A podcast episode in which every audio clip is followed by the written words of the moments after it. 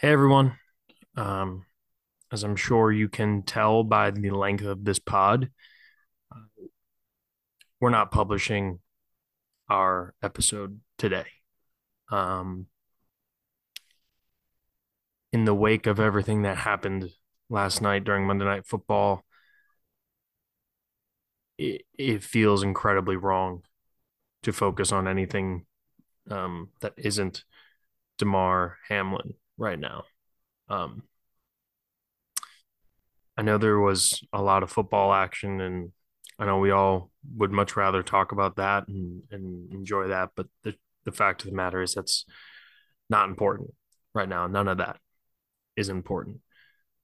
What's important is sending all of our love and support um, to Damar Hamlin and his family, to the Buffalo Bills, the Cincinnati Bengals, to everyone who saw, witnessed, and is trying to process what happened last night.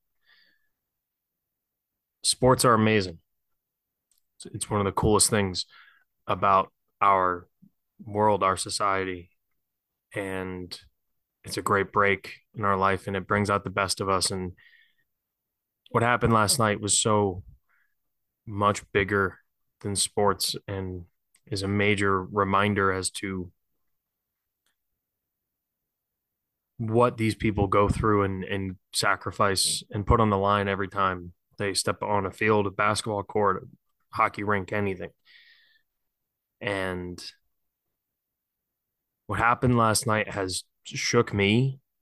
Um, it's shaken people who have no real affinity for for football or, or are not crazy big fans like we are. It's so much bigger than anything else and is something that by far and away is the scariest thing I've ever seen um, in the context of sports.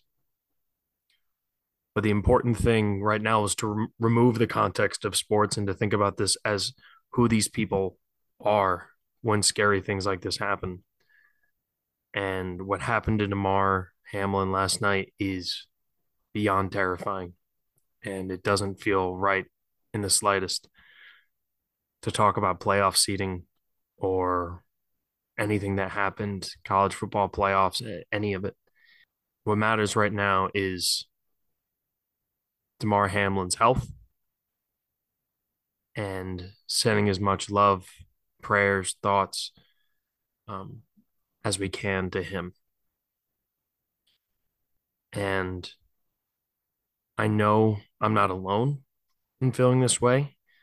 And I also know that this isn't about being dramatic or, or anything. This is scary, scary stuff. And it's something that I'm going to take some time to reflect on and pray and, and, and hope that Damar Hamlin comes out of this healthy and hopefully better than he's ever been. But the truth is, we just don't know if that's true and we have to hope.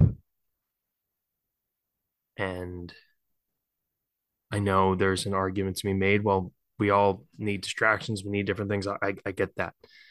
Um, but I talked to Scotty and I talked to Vito and I asked some people around me and, and I just, I didn't feel comfortable releasing anything today that wasn't sending love um, and well wishes and our thoughts to the Hamlin family, his mother, his teammates, the Cincinnati Bengals.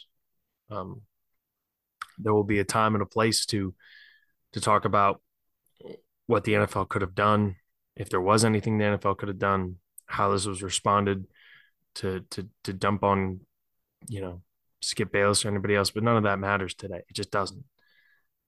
It all goes back to him and this young man who is now fighting for his life. So love the people around you a little harder today and think about him and his family. If you pray, pray. If you don't, send your love. Um, if you've been on social media at all, the GoFundMe for uh, Damar Hamlin's charity. Um, started off with a goal at $2,500. It's now over $3.5 million. So if you feel inclined to contribute to that, to that, I know I did. Um, and I know there's there's more out there who who are and continuing to do so. You can do that too. The last thing I'll say here is is we we love sports in our world in this country and we've seen scary moments like this. The same thing happened to Chris Pronger in 1998. There was a soccer player in Spain a few years back. Every time there's a major crash in NASCAR, we go through this. And look, I'm not Scott Van Pelt. I'm not Ryan Clark. I'm not uh, Lisa Salters or Joe Buck, Suzy Kolber, Booger McFarland, anybody who did such an amazing job on the broadcast last night and afterwards. Those guys did it so well. So I, I don't want to say much more. Um, but I wanted all of you guys to know where we stood and that we're sending our thoughts here from from this podcast to his family and just just love your people right freak accidents happen every day and this one happened in front of millions of people so